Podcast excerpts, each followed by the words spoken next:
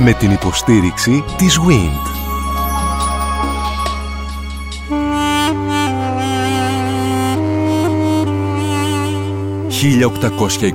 «1821» Μια συναρπαστική σειρά ραδιοφωνικών ντοκιμαντέρ στον Sky 100,3.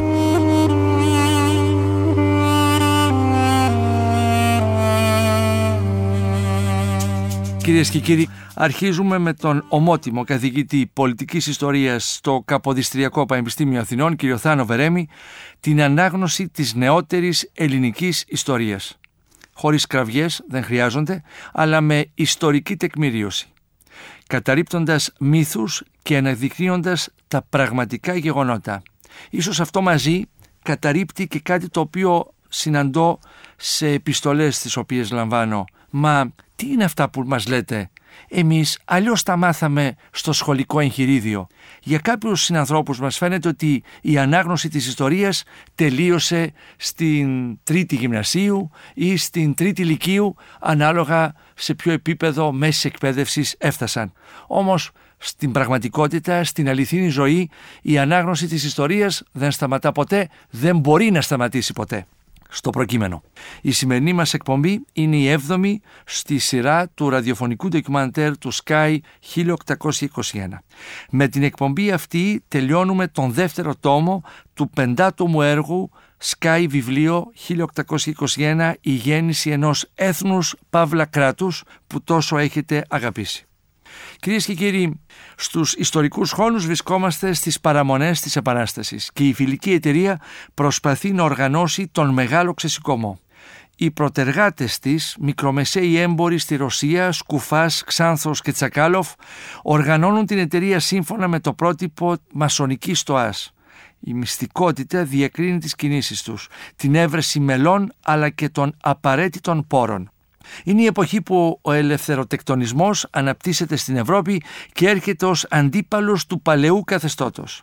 Οι ελευθεροτέκτονες είναι και αυτοί παιδιά του γαλλικού διαφωτισμού, είναι ριζοσπάστες, είναι οι επαναστάτες της αστικής τάξης στην Ευρώπη. Οι φιλικοί επηρεάζονται από τις ιδέες του διαφωτισμού και θεωρούν ότι μπορούν να ανοίξουν τον δρόμο προς την Επανάσταση και να παίξουν αρχηγικό ρόλο υπό την προϋπόθεση βέβαια ότι υιοθετούν και στοιχεία που αφορούν στον ελλαδικό χώρο με απαραίτητο πρόσθετο την Ορθοδοξία και φυσικά τον Σταυρό.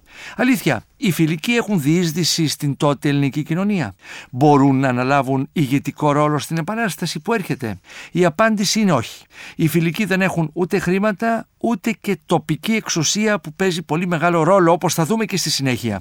Οι άρχοντες στη Ρούμελη και στο Μοριά, Αρματολή και Πρόκριτη δεν αφήνουν σε κανέναν την εξουσία και προφανώς θα παλέψουν για αυτήν στην μεταεπαναστατική περίοδο.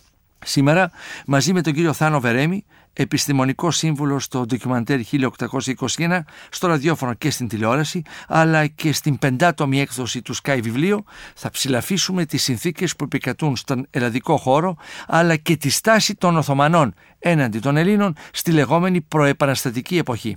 Κυρίες και κύριοι, σας εύχομαι καλή ακρόαση. Κύριε Βερέμι, στη σημερινή εκπομπή θα ήθελα να αρχίσουμε με τους φιλικούς. Δεν τους έχουμε θίξει καθόλου έως στιγμής. Οι φιλικοί πότε εμφανίζονται στο προσκήνιο της ιστορίας μέσα από την αντίληψη ότι δεν πρέπει να εμφανιστούν να προετοιμάσουν υπογείως τον αγώνα; Ναι, οι φιλικοί παίζουν έναν πάρα πολύ σημαντικό ρόλο τις παραμονές της Επανάστασης είναι σε μεγάλο βαθμό και υπεύθυνοι για τον αρχικό ξεσηκωμό. Είναι μια μυστική εταιρεία η φιλική εταιρεία που αποτελείται από τρεις βασικούς συντελεστές, τον ε, Ξάνθο, τον Σκουφά και τον Τσακάλοφ. Είναι έμποροι στη Ρωσία, όχι πετυχημένοι, θα λέγαμε μικρομεσαίοι με τη σημερινή ορολογία, ε, δεν είναι από τους μεγάλους εμπόρους, δεν είναι από τους πολύ πλούσιους οι οποίοι θα διακινδύνευαν πολλά, αυτοί δεν διακινδυνεύουν μεγάλη απώλεια από την ε, ενέργειά τους και είναι και μέλη τουλάχιστον ε, ορισμένοι από αυτούς ε, σε κάποια στοά μασονική στην Ευρώπη. Πρέπει να θυμηθούμε ότι ο μασονισμός την εποχή εκείνη ο ελευθεροτεκτονισμός όπως λεγόταν ήταν ένα είδος ε, αντίπαλου του παλαιού καθεστώτος. είναι παιδιά και αυτή της Γαλλικής Επανάστασης. Εξέφραζε κάτι νεωτερικό συνεπώς. Νεωτερικό και ριζοσπαστικό, έως ριζοσπαστικό. Είναι λοιπόν επαναστάτες. Οι επαναστάτες της αστικής τάξεως στην Ευρώπη. Ωστόσο αντιλαμβάνονται, γιατί δεν είναι ανόητοι, ότι απευθύνονται σε μια κοινωνία συντηρητική, σε μια κοινωνία αγροτική που θρησκεύεται και έτσι δεν εκπέμπουν αντικληρικά συνθήματα όπως συμβαίνει σε άλλα ελευθεροτεκτονικά ιδρύματα στην Ευρώπη. Αρκεί να θυμηθούμε ότι στα παλιά μεσαιωνικά πανεπιστήμια της Ευρώπης που είναι το Πανεπιστήμιο του Παρισιού, η Λουβέν στο Βέλγιο, η Οξφόρδη στην Αγγλία, αντιτίθενται υπάρχουν πανεπιστήμια ελευθεροτεκτονικά που αντιστέκονται στο παλαιό καθεστώς. Στις Βρυξέλλες είναι το Ελεύθερο Πανεπιστήμιο των Βρυξελών, στο Βερολίνο επίσης. Βλέπουμε δηλαδή μια παράλληλη ανάπτυξη φιλελεύθερων ριζοσπαστών στην Ευρώπη. Ε, αυτό δεν μπορεί να γίνει στην Ελλάδα με όλα τα συμπαραμαρτούντα εναντίον του παλαιού καθεστώτος γιατί ακριβώς η Ελλάδα είναι μια χώρα αγροτική. Και έτσι βλέπουμε σε αυτά τα μυστικά χαρτιά που μοιράζονται και μάλιστα με κώδικες να υπάρχουν πάντα σταυροί. Σε όλα τα σύμβολα τα τεκτονικά υπάρχει και ένα σταυρό στη μέση. Χαρακτηριστικές είναι οι σημαίες άλλωστε της Ήδρας και των Σπετσών. Θα έχετε ίσως παρατηρήσει ότι έχει πλάι κάτι δώρατα, κάτι σύμβολα, αυτά είναι τα απομεινάρια του τεκτονισμού και στη μέση βέβαια πάντα ο σταυρός. Ο σταυρός. Ε, που για να μην τελούν υπό τις εγκρίσεις εκκλησίας; Όχι Α. της εκκλησίας, της θρησκείας. Της θρησκείας περισσότερο. Ναι. Γιατί πρέπει να πούμε ότι η εκκλησία ώσπου να ξεσπάσει η ελληνική επανάσταση ήταν ένας εχθρός των επαναστατών γενικά. Και ήταν εχθρός ε, για φυσικούς λόγους, διότι ο Οικουμενικός Πατριάρχης ήταν ένα είδος ε, υπαλλήλου της Μεγάλης Πύλης.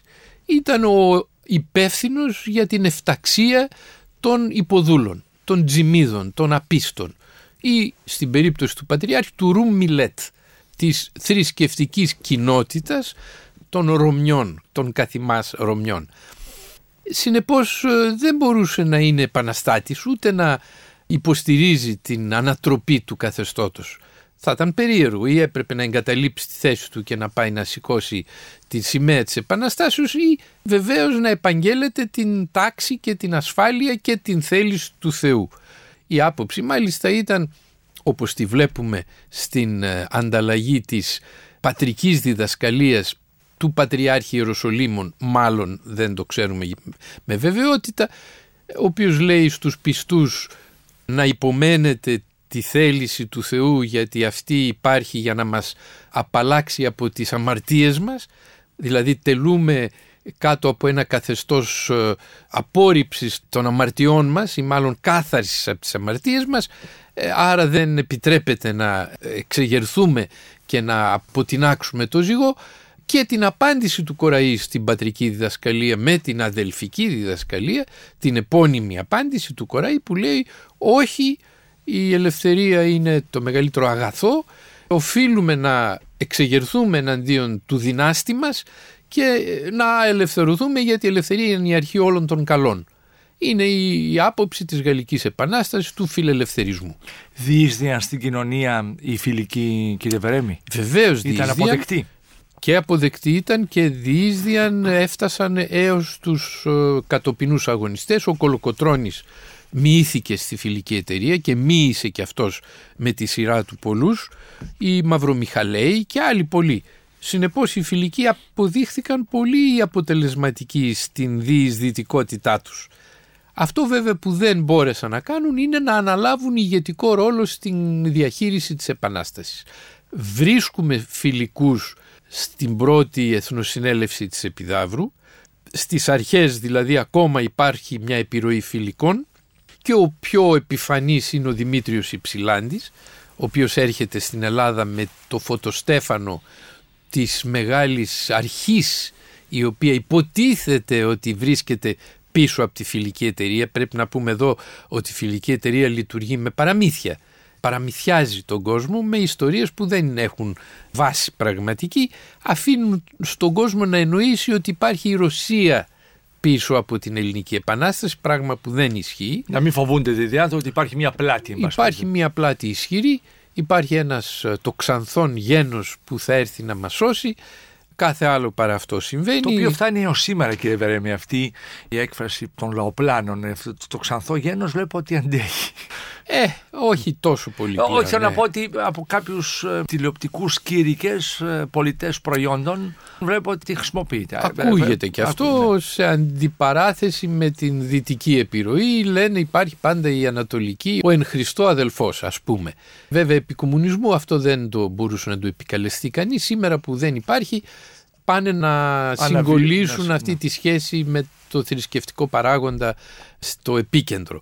Αλλά είναι δύσκολο κανείς να χρησιμοποιήσει πια αυτό το όπλο διότι δεν είναι τόσο αξιόπιστο πλέον. Και δεν είμαι βέβαιος αν και η ίδια η Ρωσία ενδιαφέρεται να παίξει με μας, ναι. δεδομένου ότι έχει άλλα μέτωπα πιο ενδιαφέροντα αλλού στον κόσμο. Οι φιλικοί είχαν εθνικό όραμα, είχαν μια επιδίωξη Βεβαίως. Το όραμά τους ήταν το όραμα της Γαλλικής Επανάστασης. Στη Γαλλική Επανάσταση υπάρχει όλο το σχέδιο της μετα-επαναστατικής Ελλάδος. Ποιο είναι το σχέδιο αυτό, φαίνεται ήδη νωρίς νωρίς στην Εθνοσυνέλευση της Επιδαύρου, τον Ιανουάριο του 1822. Τι φαίνεται εκεί, φαίνεται το σύνταγμα το οποίο προκρίνουν οι Έλληνες. Ποιο είναι αυτό το σύνταγμα, είναι το γαλλικό σύνταγμα, το σύνταγμα του 1792 και μετά το 95. Είναι δηλαδή υπάρχοντα στοιχεία συντάγματα τα οποία μας καθοδηγούν μέσω τίνος πρέπει να πούμε ότι στην πρώτη Εθνοσυνέλευση έπαιξε έναν καθοριστικό ρόλο στη χάραξη του καταστατικού χάρτη ο Αλέξανδρος Μαυροκορδάτος. Ένας φαναριώτης, αλλά φαναριώτης που εγκατέλειψε την ε, Κωνσταντινούπολη, συμμετείχε στον αγώνα και βρισκόταν σε επαφή ιδίως με τους Βρετανούς αλλά και με τους Γάλλους, ήταν του Αγγλικού κόμματος αργότερα και έφερε στην Ελλάδα όλα αυτά τα πρότυπα της δυτικής εφταξίας ας πούμε και διοίκησης. Και αυτό το βλέπουμε καθαρά στην Επίδαυρο. Η Επίδαυρος είναι μια πραγματική μεταφορά ενός γαλλικού προτύπου στην Ελλάδα. Τι λέει αυτό το πρότυπο; Λέει ότι θέλουμε μια κεντρική εξουσία. Ας μην ξεχνάμε ότι η Γαλλία υπήρξε το πρώτο οργανωμένο έθνος κράτος της Ευρώπης ε, από πολύ νωρίς, πριν γίνει έθνος κράτος, ακόμα και όταν ήταν δυναστικό κράτος, η Γαλλία ήταν το πρώτο κράτος που συγκέντρωσε την εξουσία στα χέρια ενός μονάρχη. Τι έκανε ο μονάρχης, έφτιαξε μια δημόσια διοίκηση, έφτιαξε έναν στρατό εθνικό, έφτιαξε μια εκπαίδευση εθνική, δηλαδή όλα τα στοιχεία που εμείς γνωρίζουμε σήμερα ως στοιχεία του έθνους κράτους. Και έτσι η Γαλλία σιγά σιγά αποκτά το χαρακτήρα της πολύ νωρίς σε σχέση με άλλες χώρες της Ευρώπης, ας πούμε με τη Γερμανία ή την Ιταλία που είναι καθυστερημένοι στην συγκρότησή τους, έρχονται πολύ αργά. Η Ιταλία στα μέσα του 19ου αιώνα, η Γερμανία στο τελευταίο τέταρτο. Ε, η Γαλλία αντίθετα προηγείται κάμπος αιώνες έναντι όλων των άλλων. Και ο Γάλλος βασιλιάς ο Λουδοβίκος ο 14ος που είναι το πρότυπο του απόλυτου μονάρχη. Στην ουσία τι κάνει; Συγκεντρώνει την εξουσία από την περιφέρεια της Γαλλίας από τους βαρόνους και τους αριστοκράτες που ο καθένας έχει το φέουδό του και κάνει ό,τι του καπνίσει στο παρελθόν τους μαζεύει, τους στέλνει όλους στις Βερσαλίες να χορεύουν και να περνάνε τον καιρό τους μακριά από το κέντρο της εξουσίας των και νέμεται αυτός της εξουσίας αυτής που μένει ορφανή πίσω, δηλαδή την καταπίνει το γαλλικό κράτος. Αυτή είναι η ιδέα της πρώτης εθνοσυνέλευσης. Είναι να καταπιεί την περιφέρεια, τους κλεφτοαρματολούς και τους προκρίτους και να τους κάνει ελληνικό κράτος. Προφανώς αυτό δεν αρέσει στους περί αυτών που ομιλούμε, δηλαδή αρματολούς και προκρίτους και αντιστέκονται με κάθε τρόπο. Πολύ ωραία. Πάνω σε αυτό θα συνεχίσουμε γιατί μπορούμε να κάνουμε και παραλληλισμούς με το σήμερα, Βεβαίως. κύριε Βερέμε. Αλλά θα ήθελα να ολοκληρώσουμε με τους φιλικούς. Η αιτία που δεν παίζουν πρωταγωνιστικό ρόλο στη διαχείριση της εξουσίας στα επαναστατικά χρόνια, ως οντότητα, πού οφείλεται; Οφείλεται σε δύο πράγματα. Πρώτον, δεν έχουν λεφτά. Συνεπώς δεν διαθέτουν εξουσία οικονομική. Μια διευκρίνηση σε αυτό, δηλαδή συνεπώς για να δείξεις ότι μπορείς να ανέρθει και να διεκδικήσει εξουσία, πρέπει να έχεις από πίσω σου οικονομική δύναμη. Ή τοπική εξουσία. Ναι. Δεν έχουν ούτε τοπική εξουσία γιατί αυτοί κάτι είναι... Που έχουν, κάτι που έχουν οι αρματολοί και οι κλέφτε. Θα μου που πείτε σε λίγο. Και Αυτή είναι η διαφορά τους, η βασική των φιλικών από τους. Από τους πρόκριτους και ναι. τους αρματολούς. Οι φιλικοί είναι εξωγενείς παράγοντες, είναι εκτός Ελλάδος η βάση τους. Ναι. Ίσως γιατί δεν έχουμε και δομές μιας αστικής τάξης εν Ελλάδη. Βεβαίως. Που θα μπορούσε να έδινε μια όθηση στους φιλικούς. Είναι πολύ μικρή η αστική τάξη ελληνική Αντίθετα το εμπορικό δυναμικό της χώρας βρίσκεται ή στις παραδουνάβιες περιοχές ή στην Ευρώπη. Όπως έχουμε πει σε άλλες εκπομπές. Ή ναι. στη Ρωσία. Ε, δεν είναι μέσα στην Ελλάδα, συνεπώς όταν αυτοί έρχονται ως επαναστάτες στην Ελλάδα δεν έχουν καμία βάση ναι. εξουσίας. Τον αγροτικό πληθυσμό, συνεπώς τον πληθυσμό της υπαίθρου τον εκπροσωπούν επάξια οι κλεφταρματολοί. Ακριβώς. Ναι. Α τους πούμε αρματολούς. Το κλέφτο αρματολός δείχνει ναι. την καταγωγή των αρματολών. Ναι. Η, η, αρματολή πράγματι είναι η αποτελεσματικότερη εκ των κλεφτών τους οποίους επιλέγουν οι Οθωμανοί και λένε ο καλύτερος κλέφτης, ο πιο απειλητικός, πρέπει ναι. να τον προσετεριστούμε, δια του προσετερισμού. Και ο κλέφτης γίνεται αρματολός. Και ο κλέφτης γίνεται αρματολός. Αλλά εξακολουθεί να μένει ο κλέφτης όμως άλλος ένας. Η ψυχή του είναι τέτοια, ναι. αναμφίβολα. Ναι. Δεν αλλάζει επειδή αποκτά. Και επειδή αυτή δεν σημαίνει και ότι επειδή ένας εξ αυτών γίνεται αρματολός, δεν σημαίνει ότι δεν μένουν και άλλοι κλέφτες πίσω να συνεχίσουν την παράδοση. Αναμφίβολα. Ναι. Αναμφίβολα. Ε, οι κλέφτες εξακολουθούν να λιμένονται την Ήπεθρο και ενίοτε να μεταμορφώνονται σε μισθοφόρους ε, διαφόρων, είτε των Τούρκων είτε των Ελλήνων. Πρέπει να πούμε και αυτό, ότι δεν είναι μονόδρομος η, επιλογή η, του η καταγωγή ή το θρήσκευμα. Ναι. Μπορεί κανείς να είναι χριστιανός και παράλληλα να δουλεύει για έναν μουσουλμάνο εργοδότη, ας το πούμε έτσι, ο οποίος τον πληρώνει για να πολεμάει.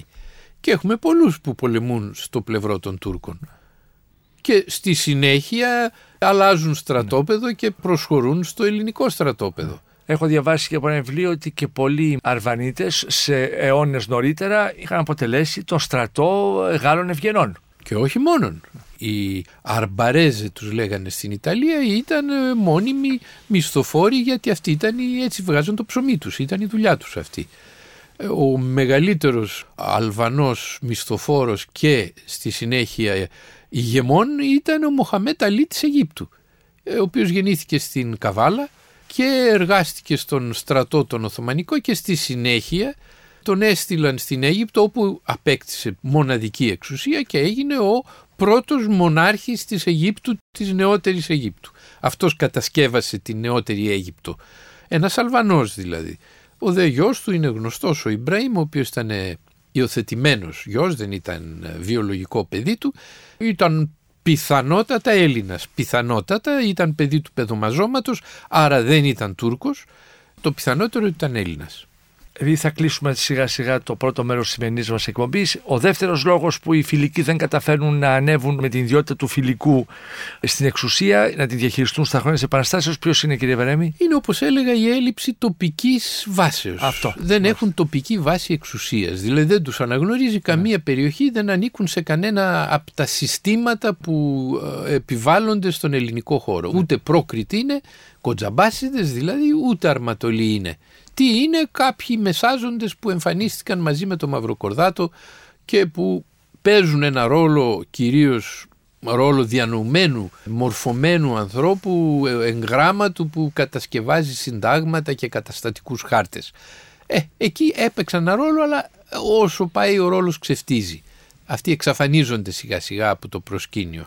Και επειδή αυτό θα δούμε στη συνέχεια στο δεύτερο μέρος της σημερινής μας εκπομπής, ποιοι συγκροτούν στα επαναστατικά χρόνια την εξουσία κύριε καθηγητά; Στα επαναστατικά χρόνια την εξουσία τη συγκροτούν στη Ρούμελη, στην κεντρική Ελλάδα η Αρματολή ως επιτοπλίστων. Υπάρχουν και κάποιοι πρόκριτοι αλλά η Αρματολή είναι ασφαλώς ο κύριος παράγων διότι όπως εξηγούσα τα αρματολίκια είναι περιοχές εξουσίας, δεν είναι απλώς μια θέση, μια φρουρά κάπου ε, όπως νομίζουν πολλοί οι αρματολοί φυλάνε τα σύνορα, φυλάνε τα στενά περάσματα. Ναι, αλλά τα φυλάνε μέσα από τον έλεγχο μιας μεγάλης περιοχής η οποία είναι περιοχή που παράγει γεννήματα και κτηνοτροφικά προϊόντα. Ναι. Οι οποίοι στρέφονται και κατά της υψηλής πύληση. Δεν είναι παρότι έχουν επιλεγεί να προστατεύουν την περιοχή. Στράφηκαν κατά της υψηλής πύλη όταν εκδηλώθηκαν τα επαναστατικά κινήματα. Όταν εκδηλώθηκε πρώτα απ' όλα το επαναστατικό κίνημα του Αλιπασά. Αρκετοί αρματολοί συντάχθηκαν υπέρ του Αλιπασά. Άλλοι εναντίον του Αλίπασα με τους ε, Τούρκους, ανάλογα με την ναι. περίσταση. Θα μπορούσαμε να πούμε ότι η Αρματολή είναι και οι ενελάδοι φεουδάρχες. Δεν είναι φεουδάρχες γιατί η θέση τους είναι ανακλητή. Όπως είναι ανακλητή και η θέση των τιμαριούχων, των πασάδων της ε, Οθωμανικής Αυτοκρατορίας που κατήχαν εδάφη.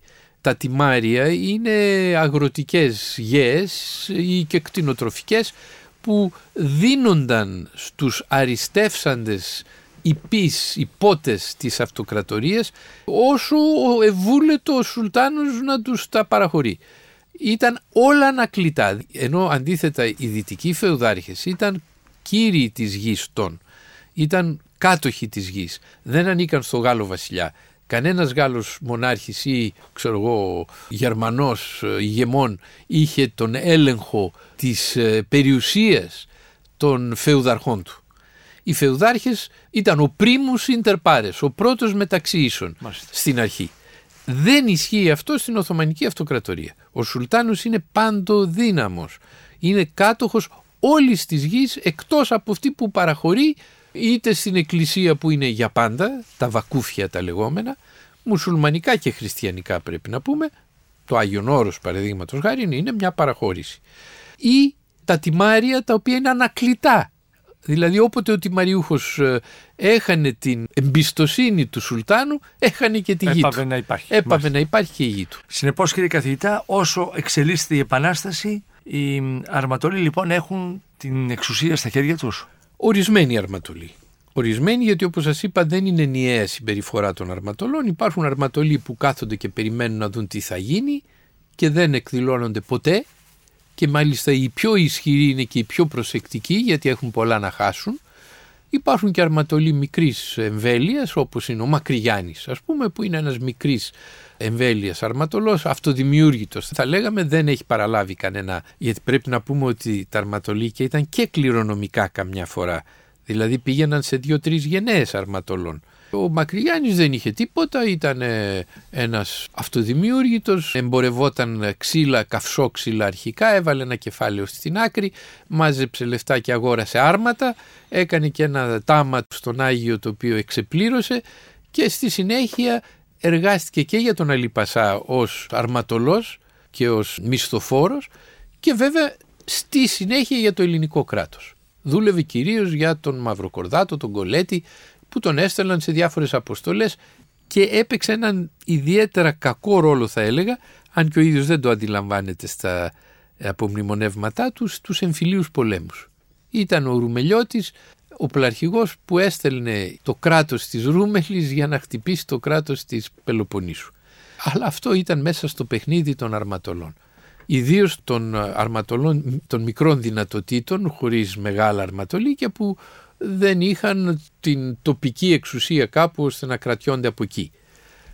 Υπάρχουν λοιπόν διάφορα μεγέθη αρματολών και διάφορες περιστάσεις. Μερικοί βγαίνουν στον αγώνα και σκοτώνονται σαν τον Γιώργιο Καραϊσκάκη που είναι το μεγαλύτερο ηρωικό παράδειγμα αρματολού που παρά το γεγονός ότι και αυτό πρέπει να το πούμε ότι τα πρώτα χρόνια της Επανάστασης υπήρξε πολύ επιφυλακτικός δεν εκδηλώθηκε και είπε ο ίδιος στο τέλος Γιωργάκη ως τώρα ήσουν αδιάβολος, τώρα θα γίνεις άγγελος. Και εκδηλώθηκε υπέρ της Επανάστασης και σκοτώθηκε στο πεδίο της μάχης και έγινε και ο ήρωας που γνωρίζουμε σήμερα. Δηλαδή αν δεν είχε πάρει αυτή την απόφαση ο Γιώργος Καραϊσκάκης θα ήταν ένας ακόμα αρματολός που δεν θα γνωρίζαμε για αυτόν παρά ελάχιστα διότι δεν θα είχε εκδηλωθεί. Και υπήρχε και η τρίτη κατηγορία αυτών που πολέμησαν με τους Τούρκους. Άλλοι εξ αυτών άλλαξαν εγκαίρως στρατόπεδο, άλλοι δεν άλλαξαν ποτέ και βρέθηκαν στα μαύρα κατάστοιχα της ελληνικής τουλάχιστον ιστορίας. Υπάρχει ποικιλία συνεπώς συμπεριφορών. Η δεύτερη ομάδα εξουσίας ήταν η Πρόκριτη. Τι είναι η Πρόκριτη, η Πρόκριτη είναι πολύ ισχυρή στην Πελοπόννησο, στο Μοριά, γιατί στην Πελοπόννησο δεν υπάρχουν αρματολίκια και δεν υπάρχουν αρματολοί και πρώτον γιατί η κλεφτουριά έχει ξεκαθαριστεί από το 1805-6 άρα δεν υπάρχει λόγος να διορίζουν οι Τούρκοι αρματολούς πλέον την τάξη φυλάνε οι φρουρές οι τουρκικές, ας μην ξεχνάμε ότι ο Μοριάς η Τρίπολης ήταν το κέντρο της Οθωμανικής εξουσίας στην Ελλάδα ας πούμε της εποχής εκείνης. Ε, ο Μοραβαλεσής, ο αρχηγός δηλαδή του Μοριά, ήταν και ο ισχυρότερος στρατιωτικός παράγων. Ο Χουρσίτ Πασάς που εκστρατεύει εναντίον του Αλή Πασά, ένας γεωργιανός μισθοφόρος Πασάς και σκοτώνει τον Αλή Πασά, στη συνέχεια αυτοκτονεί και όλας γιατί τον κατηγορούν στη μεγάλη πύλη ότι είναι προδότης. Και αναγκάζεται να αυτοκτονήσει ο Χρουσίτ Πασάς, ευτυχώς για μας γιατί ήταν ένας εξαιρετικά ικανός στρατιωτικός. Βέβαια εμφανίζονται άλλοι στη συνέχεια στη θέση του, αλλά το λέω αυτό για να πω ότι και στην άλλη πλευρά τα πράγματα ήταν πολύ ρευστά.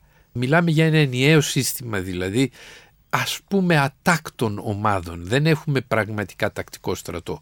Ο τακτικός στρατός, ο, ο Οθωμανικός, αποτελείται κυρίως από το πεζικό των γενιτσάρων. Αλλά οι γενίτσαροι του 19ου αιώνα της ελληνικής επανάστασης δεν είναι αυτοί που υπήρξαν. Είναι ένα είδος πλέον που έχει χάσει την πίστη του προς το καθεστώς, που επαναστατεί συνεχώς, που δημιουργεί ζητήματα, ώσπου αναγκάζεται πλέον ο Σουλτάνος ο Μαχμού το δεύτερος να τους ξεκαθαρίσει ένα λουτρό αίματος. Και όταν απαλλάσσεται μεν από την ενόχληση των γενιτσάρων που είναι και όπως είπα η βάση του τακτικού στρατού των Οθωμανών ε, δεν έχει στρατό πλέον. Τι κάνει για τις καταστολές; Ε, επαφίεται στις υπηρεσίες των μισθοφόρων. Είτε αυτοί είναι μουσουλμάνοι Αλβανοί είτε είναι Έλληνες αρματολοί ανάλογα με την περίσταση και όταν μπορεί χρησιμοποιεί και τους μεν και τους δε αλλά κυρίως επαφίεται βέβαια στους μουσουλμάνους πασάδες που διαθέτει για να καταστήλει την ελληνική επανάσταση. Και όχι με επιτυχία όπως ξέρουμε, διότι ο Δράμαλης που είναι ο πασάς της δράμας, γι' αυτό λέγεται Δράμαλης, αποτυγχάνει παταγωδός στην καταστολή. Για να το πούμε αλλιώς, αυτοί οι άνθρωποι δεν είναι πραγματικοί στρατιωτικοί είναι αυτοσχέδιοι στρατιωτικοί, είναι μαθημένοι στον ανορθόδοξο πόλεμο, είναι πολεμιστές μερικής απασχόλησης, τον περισσότερο καιρό εισπράττουν φόρους, είναι φόρο εισπράκτορες και χωροφύλακες. Ο στρατός, ο μόνος πραγματικός τακτικός στρατός που μπαίνει στην Επανάσταση είναι του Ιμπραήμ, είναι των Αιγυπτίων. Οι Αιγύπτιοι, ο Μοχαμέτ Αλή, ο Μεχμέτ Αλή, έχει οργανώσει έναν στρατό τακτικό στην Αίγυπτο, οργανωμένο από τους Γάλλους, από Γάλλους εκπαιδευτές και αυτό φαίνεται αμέσως όταν κατεβαίνει ο στρατός αυτός στο πεδίο της μάχης στην Πελοπόννησο. Ο πραγματικά οι δικοί μας οι στρατιωτικοί οι οποίοι είναι μαθημένοι σε ανορθόδοξο πόλεμο, ανορθόδοξο πόλεμο εναντίον ανορθοδόξων αντιπάλων. Ξαφνικά βρίσκονται μπροστά σε έναν κανονικό στρατό και δεν ξέρουν πώς να τον αντιμετωπίσουν. Και γι' αυτό και έχουμε τη μία ήττα μετά την άλλη αφού ο Ιμπραήμ αποβιβάζεται στην Πελοπόννησο. Η προσπάθεια που γίνεται από το Μιαούλι να τον εμποδίσει αποφέρει κάποιες επιτυχίες αλλά δεν καταφέρνει τελικά ο Μιαούλης από τη θάλασσα να εμποδίσει τον Ιμπραήμ να αποβιβαστεί στην Πελοπόννησο. Θα το δούμε και στα επόμενα βιβλία κύριε Βερέμι όταν θα μελετήσουμε τα γεγονότα τα στρατιωτικά. Εμείς σε αυτά τα χρόνια της Επαναστάσεως τι επιλέξαμε, να κάνουμε ανορθόδοξο πόλεμο εναντίον ενός ανορθόδοξου οργανωμένου σε εισαγωγικά στρατού ή, ή τις τακτικές Δεν είχαμε επιλογή. Ο κάθε άνθρωπος πολεμάει με αυτά που έχει. Η στρατηγοί μας δηλαδή ο Κολοκοτρώνης και ο Καραϊσκάκης και όλοι αυτοί οι αρματολοί ήξεραν έναν πόλεμο, τον ανορθόδοξο. Δεν ήταν οι άνθρωποι του πεδίου της μάχης.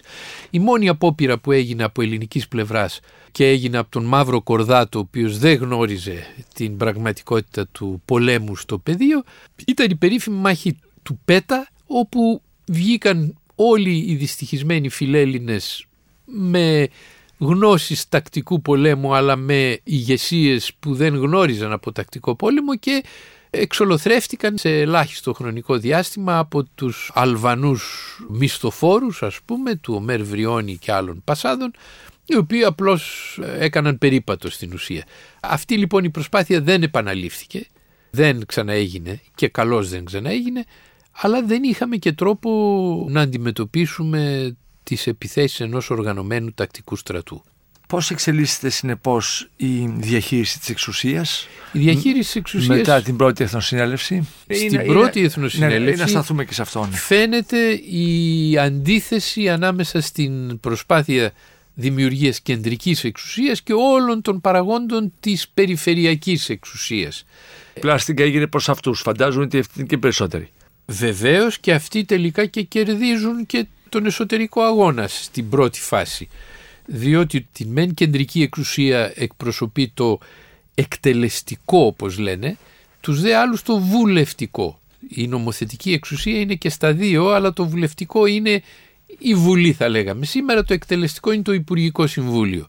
Το εκτελεστικό που είχε τη δυνατότητα να συγκεντρώσει την εξουσία βάλεται από το βουλευτικό. Και το βουλευτικό κερδίζει αυτήν την ε, διαμάχη. Στη δεύτερη εθνοσυνέλευση στο Άστρος το 1823, δηλαδή ένα χρόνο αργότερα, 22-23 η δεύτερη εθνοσυνέλευση, η αντιπαλότητα εδώ πλέον είναι μεταξύ προκρήτων και οπλαρχηγών. Στρατιωτικών και πολιτικών θα έλεγαν οι ιστορικοί της εποχής.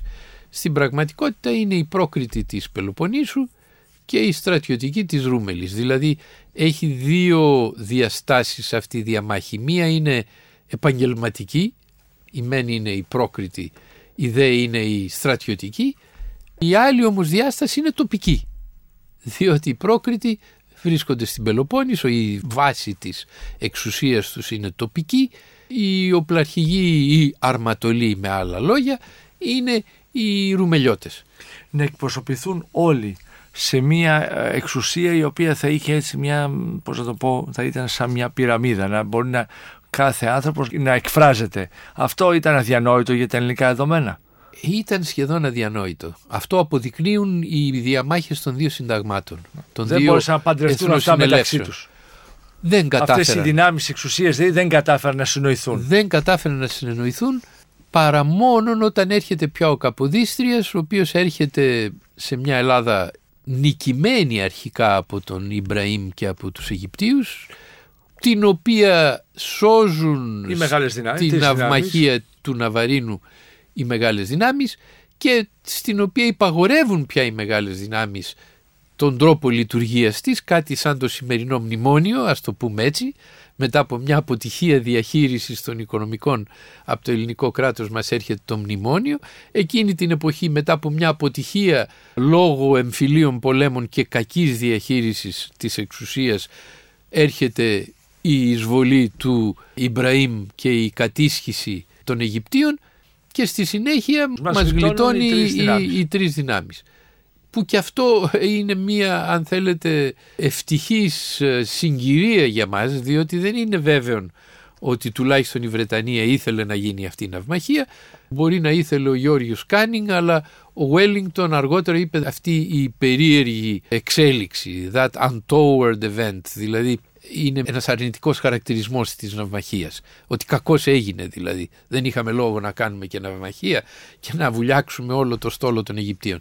Βέβαια για την Ελλάδα ήταν μια σωτηρία. Και πάνω σε αυτό οικοδομείται στη συνέχεια η δημιουργία του ελληνικού κράτους. Ποιος έρχεται; Ένας εξωτικός κυβερνήτης ο Καποδίστριας που δεν έχει σχέση ούτε με τους αρματολούς ούτε με τους προκρίτους. Θα τον περιγράψουμε σε επόμενη εκπομπή. Υπάρχει ειδικό κεφάλαιο Βεβαίως. και θα κάνουμε συζήτηση για τον Καποδίστρια. Γιατί από ό,τι καταλαβαίνω, χάος βρήκε ο Καποδίστριας μετά τη δολοφονία του. Χάος συνεχίστηκε στην Ακριβώς, Ελλάδα. ακριβώς. Αλλά πάμε λίγο πάλι πιο πριν, Βεβαίως. πριν φτάσουμε στον Ιωάννη Καποδίστρια. Είμαστε στα χρόνια της Επαναστάσεως, όπου μας λέτε ότι οι πόλοι εξουσίας, δηλαδή οι πρόκριτοι και αρματολοί, θέλουν να κρατήσουν τα κεκτημένα.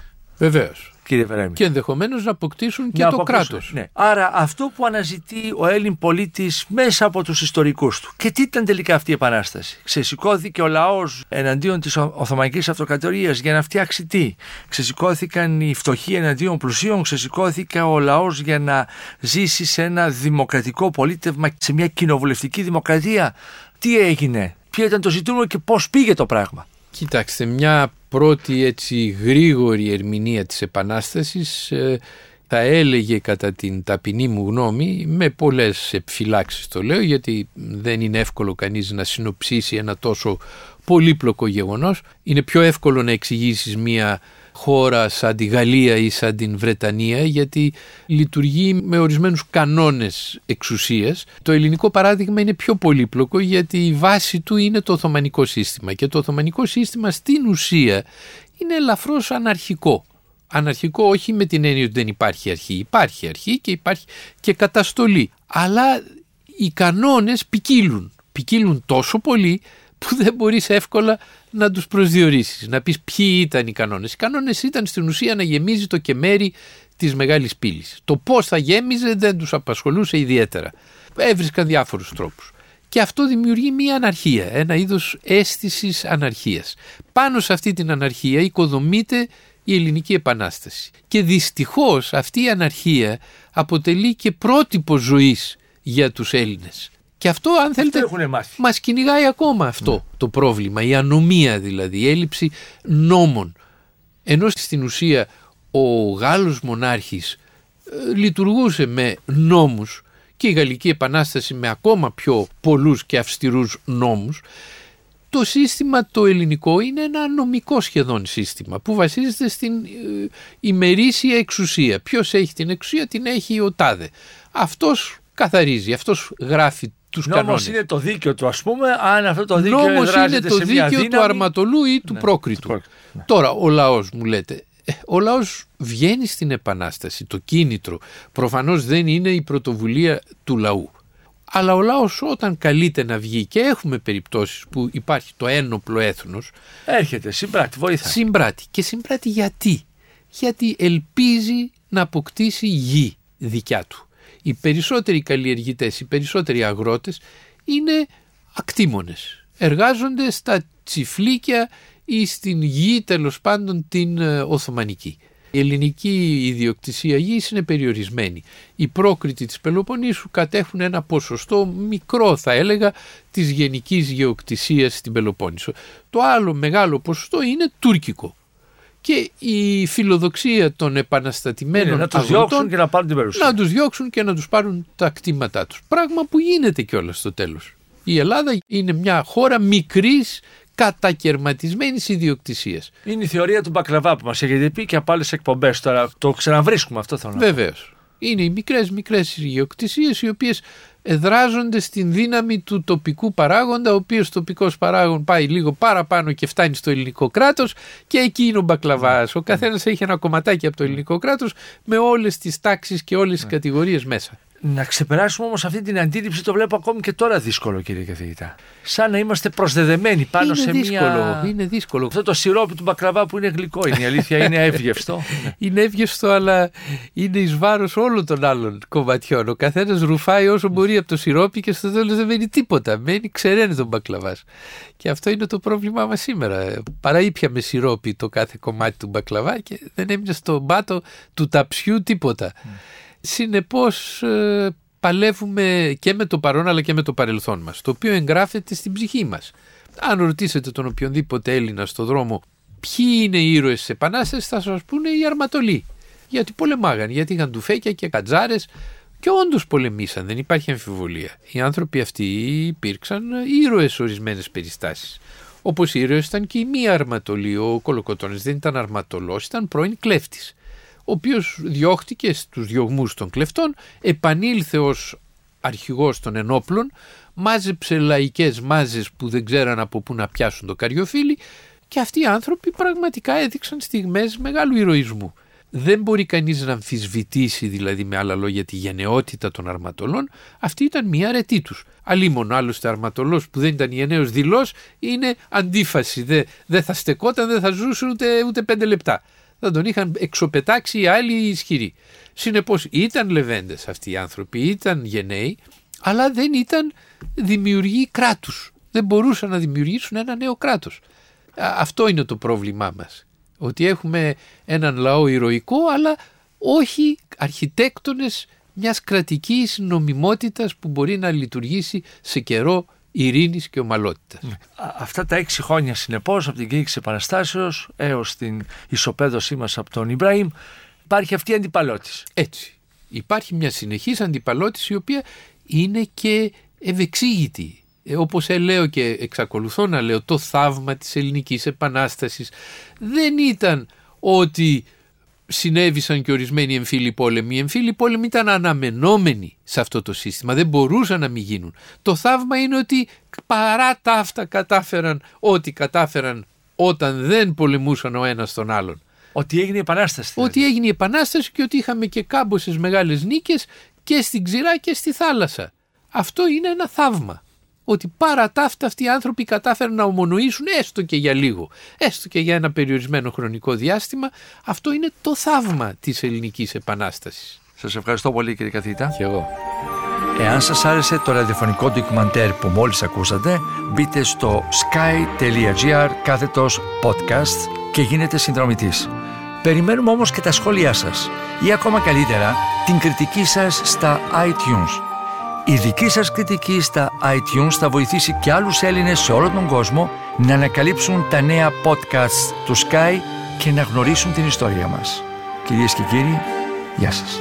Για την εκπομπή συνεργάστηκαν Παρουσίαση Άρης Πορτοσάλτε Παραγωγή Τζένι Πουπολίδου Επιμέλεια εκπομπής Αθανασία Χατζή Η ηχογράφηση και η τεχνική επεξεργασία έγινε από τους ηχολήπτες του Sky 100,3 με την υποστήριξη της WIND.